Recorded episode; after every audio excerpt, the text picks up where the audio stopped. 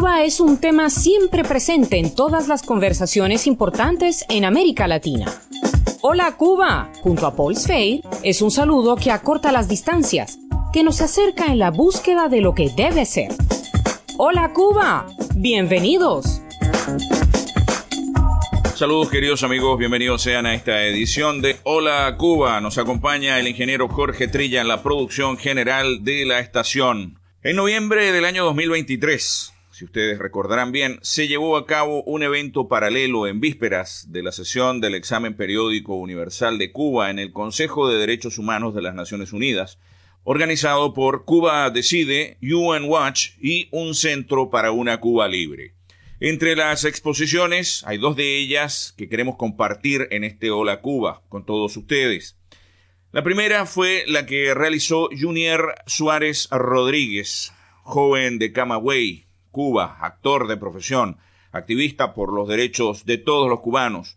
Junior explicó sobre la importancia de la presentación del informe periódico sobre Cuba. Luego tocó el turno de Anameli Ramos, profesora del Instituto Superior de Arte, catedrática universitaria, defensora de derechos humanos y de los derechos culturales de Cuba. Anameli, miembro, por cierto, del Grupo San Isidro. Ambos jóvenes cubanos forzados al destierro por defender la libertad en Cuba. Comienza Hola Cuba y lo hacemos escuchando a Junior Suárez. Hoy tenemos la oportunidad de presentar nuestro EPUB, nuestro informe periódico, y para Cuba 2023, que refleja básicamente cinco puntos y un sexto punto con recomendaciones directas al Consejo. El primer punto habla sobre la crisis migratoria. El segundo punto, el Estado cubano lidera la narrativa de Rusia sobre la invasión a Ucrania. Un tercer punto donde se habla sobre las detenciones arbitrarias y presos políticos dentro de la isla. Cuarto punto, derechos civiles y políticos. Y un quinto punto, participación política. El sexto y último punto, que son las recomendaciones, abordaré al final de mi intervención. Pero antes Quisiera agradecer una vez más a toda la oportunidad porque es el primer paso para que la sociedad civil cubana tenga voz en el escenario internacional. Y como este informe relata exhaustivamente, Cuba vive uno de los desastres económicos, políticos y sociales más grandes del hemisferio, las constantes violaciones de derechos y libertades individuales contra la población civil que disiente al régimen comunista de partido único, ha colocado a Cuba en el primer lugar como país con número de prisioneros políticos. 1052. 1052, según, contabilizado según el último reporte de organizaciones como Prisoner Defenders. 122 de ellos son mujeres, con familia que se encuentran en prisión. Como promotores de Cuba Decide vemos con extrema preocupación cómo el mismo régimen dirigido por la familia Castro y su títere civil Miguel Díaz Canel Bermúdez, que sistemáticamente utiliza el terrorismo de Estado para infundir terror a la población y legítimamente designado a dedo, frustrando cualquier tipo de mecanismo democrático y que dictó la orden de combate, y estoy citando textualmente las palabras de Miguel Díaz Canel Bermúdez, contra ciudadanos pacíficos durante las pasadas protestas antigubernamentales del 11 de julio del 2021 que exigían libertad y cambio de sistema en la isla mientras coreaban patria y vida. Tres frases que el régimen comunista cubano convirtió en delito para criminalizar y enviar a prisión a cientos de jóvenes, algunos de ellos menores de edad. Todo esto amparado en una constitución, por supuesto, también fraudulenta y aberrada, que refleja en el artículo 4, como recoge este examen, la irrevocabilidad del socialismo y lo condena a perpetuidad en el posterior artículo 229, donde expresamente prohíbe al pueblo cubano utilizar ningún mecanismo para cambiar los pronunciamientos sobre la irrevocabilidad del socialismo. Así también, el artículo 4 de la misma aberrada Constitución otorga como derecho ciudadano la facultad de combatir por todos los medios, incluyendo la lucha armada, contra cualquiera, y esto es importante, contra cualquiera que intente derribar el orden político de partido único comunista, social y económico establecido. Solo nos queda una pregunta desde la plataforma por hacer y es ¿cómo es posible que este mismo Estado ostente hoy una silla en el Consejo de Derechos Humanos? Entendemos que la presencia del Estado cubano degrada esta institución y sirve únicamente para que la narrativa falsa sobre el embargo económico norteamericano y toda la propaganda del Estado cubano sea el camuflaje perfecto para esconder la naturaleza criminal de su ideología comunista, históricamente documentada, igual que sus constantes violaciones antidemocráticas en la isla de Cuba. Cuba responde como un amplificador del Kremlin. Hoy sabemos que ha ido un paso más allá. También hay soldados cubanos peleando en el frente ruso. Es obligatorio dejar claro que la posición de la sociedad civil cubana ante este conflicto no es la misma postura del régimen de la isla toda nuestra solidaridad con el pueblo ucraniano. En otro orden de cuestiones, el régimen cubano no solo es responsable de violaciones de derechos humanos y de desoír las constantes recomendaciones que desde el Consejo de Derechos Humanos de las Naciones Unidas y la Oficina del Alto Comisionado de las Naciones Unidas para los Derechos Humanos le han dictado,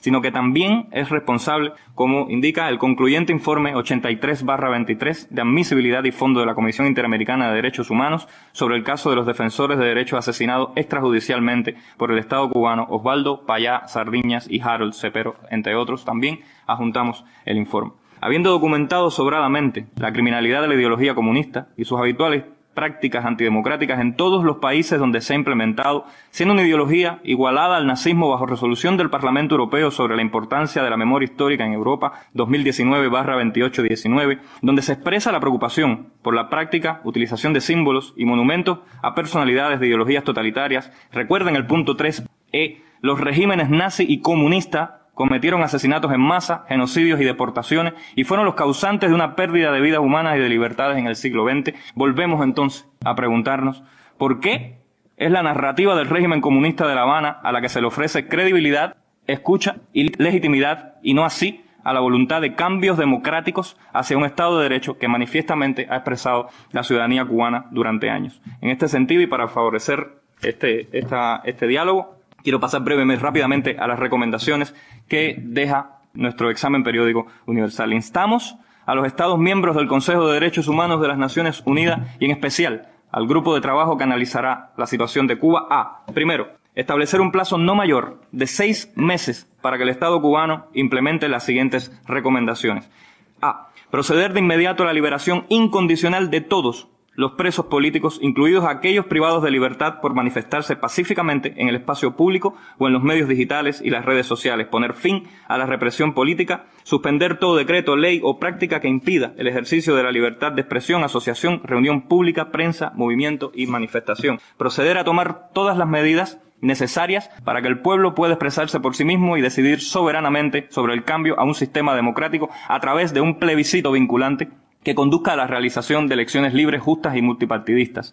Establecer medidas específicas como garantizar el acceso igualitario al censo, al electorado y a los medios de comunicación, la independencia e imparcialidad del organismo electoral para que todos los votos sean contados de manera precisa, justa, igualitaria y transparente, y la presencia de observadores nacionales e internacionales en todas las etapas del proceso. C. Cesar todos los intentos de desestabilización democrática de otros estados, incluida la habilitación de crisis migratorias, como recoge este informe. Cesar el apoyo a la invasión rusa en Ucrania, incluyendo la difusión de desinformación y noticias falsas, como también recoge el informe. Ratificar el Pacto Internacional de Derechos Civiles y Políticos, el Pacto Internacional de Derechos Económicos, Sociales y Culturales, y el protocolo facultativo de la Convención contra la Tortura. Este informe invita sus recomendaciones al Grupo de Trabajo sobre la Detención Arbitraria, el Grupo de Trabajo sobre Desapariciones Forzadas o Involuntarias y al Relator Especial sobre la cuestión de la tortura y otros tratos o penas crueles, degradantes, inhumanos, a visitar la isla, investigar y pronunciarse sobre la situación de sus respectivas áreas.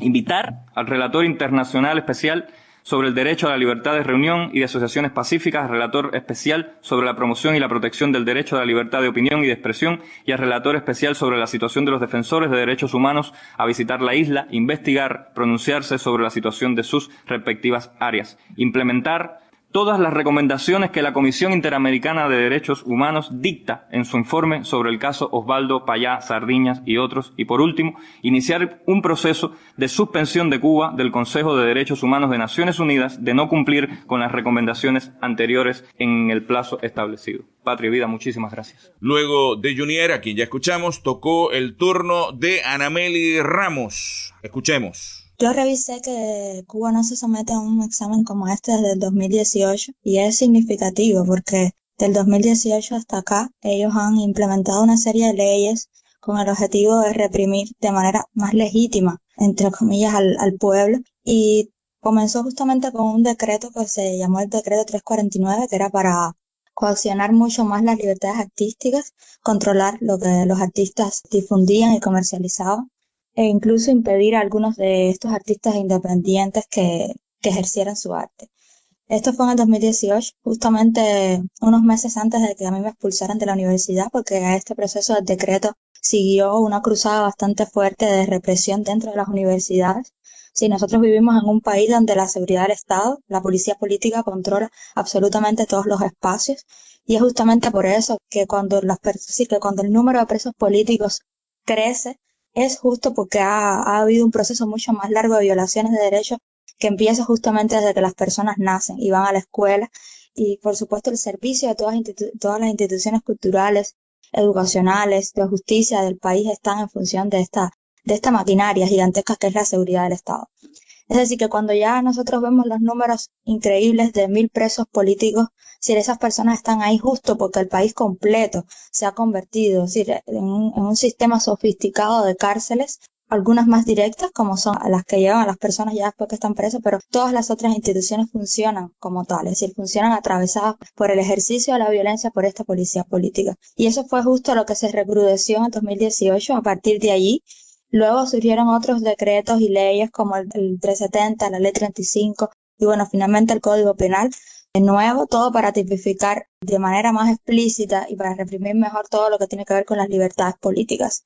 El solo hecho de que haya mil presos políticos, el solo hecho de que haya habido miles de detenidos después de la protesta del 11 de julio, la manera en que esas personas fueron mal juzgadas, muchas sin abogados, muchos en juicios sumarios en los primeros días después del 11 de julio y todas las condenas increíbles que han seguido luego, incluso a menores de edad, más de 50 menores de edad que fueron juzgados Todas esas realidades serían suficientes para que Cuba no tenga un asiento en el Consejo de Derechos Humanos y para que a Cuba se le hubiese interpelado de manera grave, a la altura de la orden de combate que dio el presidente Díaz Canel para que todas esas personas estén libres y sin embargo eso no ha sucedido. Es estamos hablando que en un día, dos días, el número de presos políticos se quintuplicó. Si teníamos alrededor de 200 presos políticos antes del 11 de julio del 21, ahora tenemos más de mil y esto es algo inconcebible para una isla tan pequeña. Por si fuera poco, el Estado cubano le está dando a sus ciudadanos solo tres opciones. Si o te quedas dentro de Cuba callado sin decir nada, porque puedes engrosar inmediatamente la lista de presos políticos, o te vas. Eh, se han ido alrededor del 4% de la población cubana, es es un éxodo y esa es la mayor prueba de las violaciones de derechos humanos que están ocurriendo en ese país ahora mismo.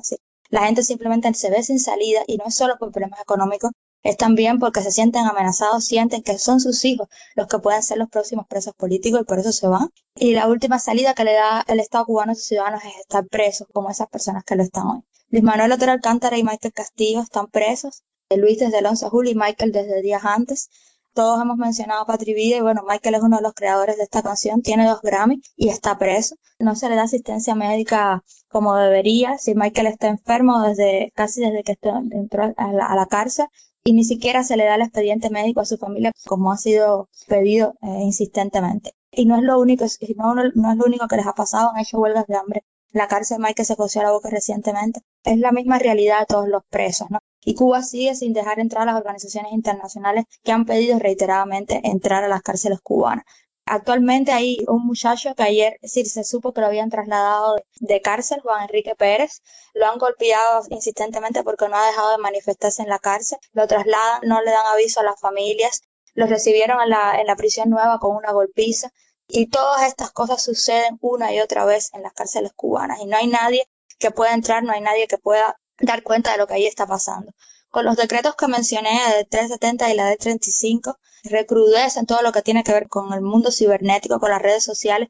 Ahora mismo, justo por esos decretos y por el Código Penal nuevo, hay personas que pueden ir a prisión solo por postear en Facebook. Es decir, que ya no es solo que no te puedes manifestar en la calle, no es solo que no puedes organizar una protesta, sino que tus posteos de Facebook también pueden ser penalizados y puedes ir a prisión por ello. Estamos hablando de un Estado cerrado absolutamente a todo lo que tenga que ver con la iniciativa personal, con la autonomía de los espacios, incluso espacios que no sean políticos y, por supuesto, con la participación política de sus ciudadanos. Ese es el Estado que, que está sentado en el Consejo de los Derechos Humanos, ese es el Estado que no deja entrar a las organizaciones a las prisiones y ese es el Estado que ha hecho, ha construido una estrategia demagógica gigantesca desde el 11 de julio hasta acá sobre la liberación de los presos y nunca sucede.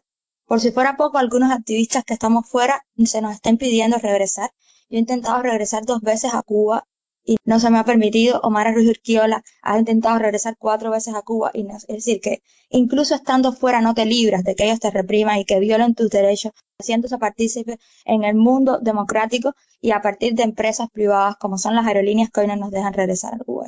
Los tentáculos de la dictadura son gigantescos y si no ponemos un stop a, su, a, lo que hace, terminarán imponiendo sus reglas al mundo entero.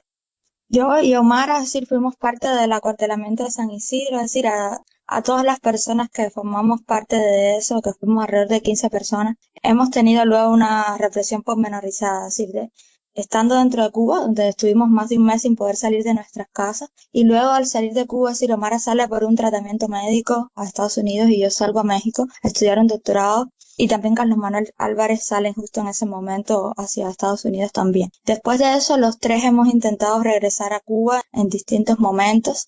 Yo intenté regresar en febrero de, del 2022 y bueno, no se me, no se me dejó decir lo que me dice la aerolínea American Airlines es que tengo una prohibición de entrada. De hecho, después de, muchas reuniones y muchas entrevistas y de que el caso se hizo mediático, ellos accedieron a darme la notificación que dice textualmente que bueno, yo no soy admitida en el territorio nacional mm, con mi nombre, mis datos y está firmada por un teniente coronel cubano. Y lo mismo le ocurrió luego a Mara Urquiola, que además tiene a su mamá en Cuba de más de 80 años y no se puede reunir con ella. Y luego se le ocurrió también a Carlos Manuel Álvarez.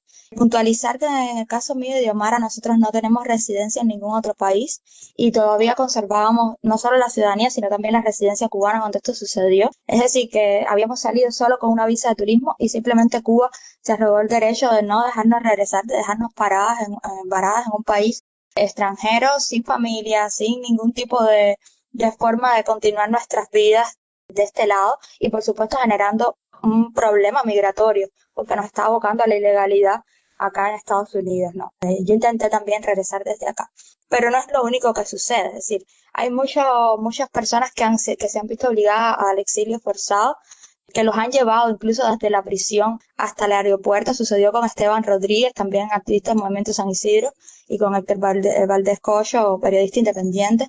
Y sucedió también con Hamlet Labastida, un artista que intentó llegar a Cuba después de, las protestas del 11 de julio y que se lo detuvo, no se le dejó, ni siquiera llegar a su casa, se le detuvo en Villamarista, que es el centro principal de detención política en La Habana, y ahí se le tuvo como tres meses hasta que salió directo desde allí para otro aeropuerto y se fue, si lo, sacaron de Cuba junto a su novia Catherine Bisquet, que también había estado en el acartelamiento. Es decir, estas formas de exilio forzado están existiendo y bueno, para colmo entonces a nosotros no nos deja regresar y se mantienen todas las amenazas mientras uno está afuera, si uno recibe mensajes privados de la, de la policía política amenazando, diciendo que nunca vas a poder regresar, que las personas que quedaron en Cuba de tu familia pueden sufrir también la represión.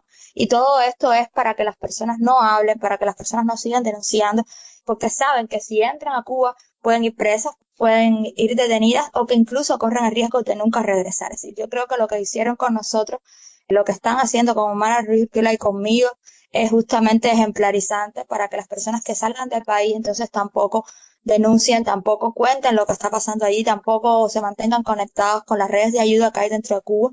Y ese es el objetivo principal, ¿no? Silenciarnos a todos y valerse también de las empresas privadas y los negocios que Cuba tiene con otros países para violar los derechos humanos de los cubanos. Lo que ustedes han escuchado, mis amigos, no tiene cambios en el tiempo. La sociedad civil cubana es víctima en cada segundo de su existencia de un régimen que asesinó, asesina y seguirá asesinando si el mundo no ayuda a los verdaderos patriotas cubanos en su lucha contra la barbarie del régimen comunista imperante. Europa, Canadá, tienen que parar el financiamiento que tienen a los asesinos y pronto verán a una Cuba en libertad y en manos de las personas correctas si eso ocurre, los que verdaderamente aman a Cuba y a su pueblo. Gracias por habernos acompañado. Hasta un próximo Hola Cuba. Dios los bendiga. Hasta la vista. Cuba es un tema siempre presente en todas las conversaciones importantes en América Latina. Hola Cuba es un saludo que acorta las distancias, que nos acerca en la búsqueda de lo que debe ser. Los esperamos en Radio República junto a Paul Sfeir en la próxima entrega de Hola Cuba. Hasta la vista.